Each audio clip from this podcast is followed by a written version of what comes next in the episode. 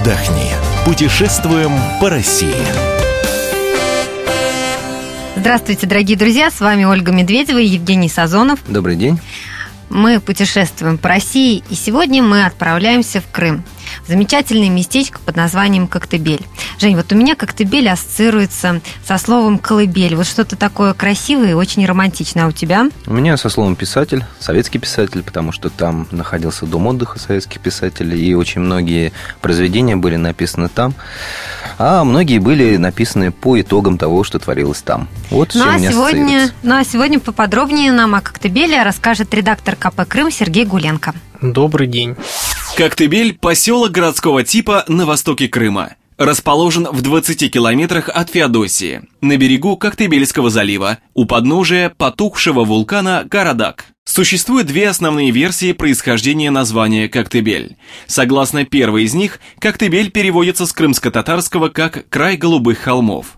По второй версии, название переводится как «серый конь со звездочкой на лбу». Через гору Клементьева, вблизи Коктебеля, проходит 45-я параллель. Условная линия, которая является центральной чертой между Северным полюсом и экватором. Средняя температура летом не опускается ниже плюс 23 градусов.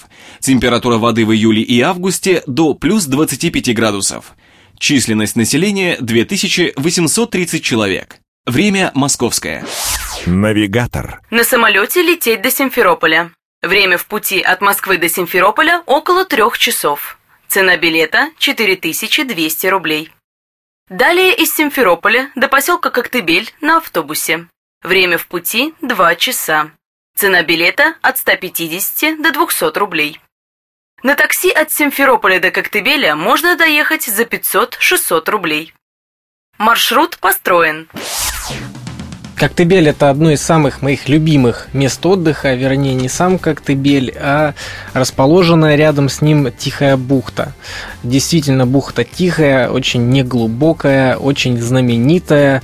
Рядом находится мыс Хамелеон. Почему он так называется, кстати? Потому что он постоянно осыпается и меняет свою форму. Казалось бы, хамелеон меняет свой цвет, да, их цвет он тоже меняет, потому что различные грунты, когда они осыпаются, окраску тоже меняет, в общем. Вот, но не об этом. Если ехать в Коктебель, то нужно сразу запасаться терпением, да, потому что там придется ходить пешком очень много. Улочки там небольшие, не разъездишься, а зачастую машин там много. А на велосипеде? Ну, на лесопеде тоже не рекомендую ездить, потому что там можно нечаянно донырнуть в какой-нибудь люк, да через машину, через капот. Ну, в общем, транспорта там много, а такой поселочек не приспособлен до этого. Где поселиться? Остановиться можно все в тех же здравницах, в большом количестве частных мини-гостиниц, которых там понатыкано буквально за последние годы очень много. Ну и стоить это будет номер на двоих, 1002 рублей.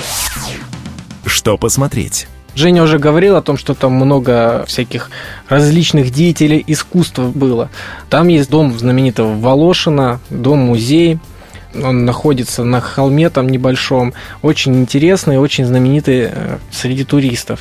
Ну, а для любителей, так говорится, немножко поэкстремалить перед въездом на Коктебель, как раз на поворот на Тихую бухту, находится завод марочных вин Коктебель. Вот. Ну и там можно купить крымского настоящего коньяка. Перед въездом есть, значит, э, гора Клементьева, на которой находится целый музей авионики, да, и это место паломничества, буквально паломничества людей, которые прыгают с парашютом, э, летают на параплане, на чем-то еще они летают. Туда можно приехать и прыгнуть с парашютом. Сколько подняться. стоит это удовольствие? Ой, если в А, пересчете- Порядка я, я, я в курсе, я узнавал. В среднем там полет э, на планере стоит где-то от 3500 рублей. Там на самом деле можно не только полетать, но и красиво пофотографируют красивые кадры. На этой горе в свое время был даже знаменитый конструктор Королев, ему там стоит памятник.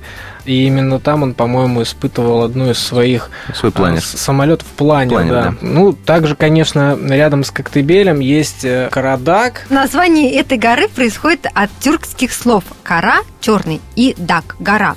Но, кстати, вот я читала, что в некоторых источниках упоминается кора как «святая» переводится, и некоторые переводят ее не «черная гора», а «святая гора». Ну так вот, давным-давно в недрах Карадака жил великан-людоед. Ночами он оглушительно ревел.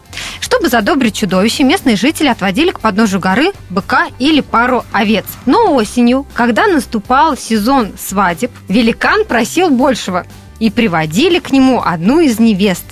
Связывали ее и оставляли на высокой скале. Но как-то раз один смелый юноша решил победить великана. Он пришел к горе, стал петь красивую любовную песню, и великан сказал, что тоже хочет встретить свою любовь. На следующий день юноша привел ту, что посылает любовь, свою красавицу Эльбис. Красота Эльбис была настолько ослепительна, что великан от удивления широко раскрыл свой единственный глаз, а девушка взяла лук, натянула тетиву и пустила в глаз отравленную стрелу. Великан завыл, споткнулся о камень и сорвался с горы. Гора развалилась, похоронила под собой великана, а на том месте поднялись высоко к небу причудливой формы скалы, которые напоминают диких зверей. Я слышал другую легенду о том, что у подножья Карадага в недрах морских живет какой-то карадагский змей. Есть даже фотографии его в интернете, я видела. Да-да-да, возможно.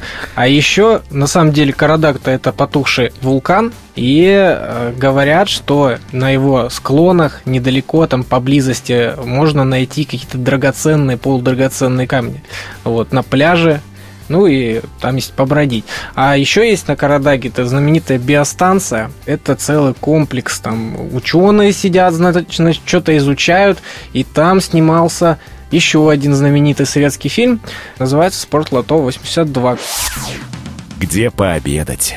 Есть ли какие-нибудь там места, где можно... Вот здесь сидел литератор Хамингуэй, любил выпить вискаря. Если говорить о том, где покушать, то особо экономным туристам, наверное, нужно на заметку сказать, что там большое количество здравниц, оставшихся еще со времен СССР, и, значит, в этих здравницах до сих пор работают такие себе столовые. Можно покушать, в принципе, вкусно и недорого. Ну, а если уж так вот с Недорого это шиком, сколько? Рублей так за 120. Это целый полноценный обед. На набережной есть большое количество таких кабачков, где есть полов, шашлык, манты, люля-кебаб и, конечно же, чебуреки.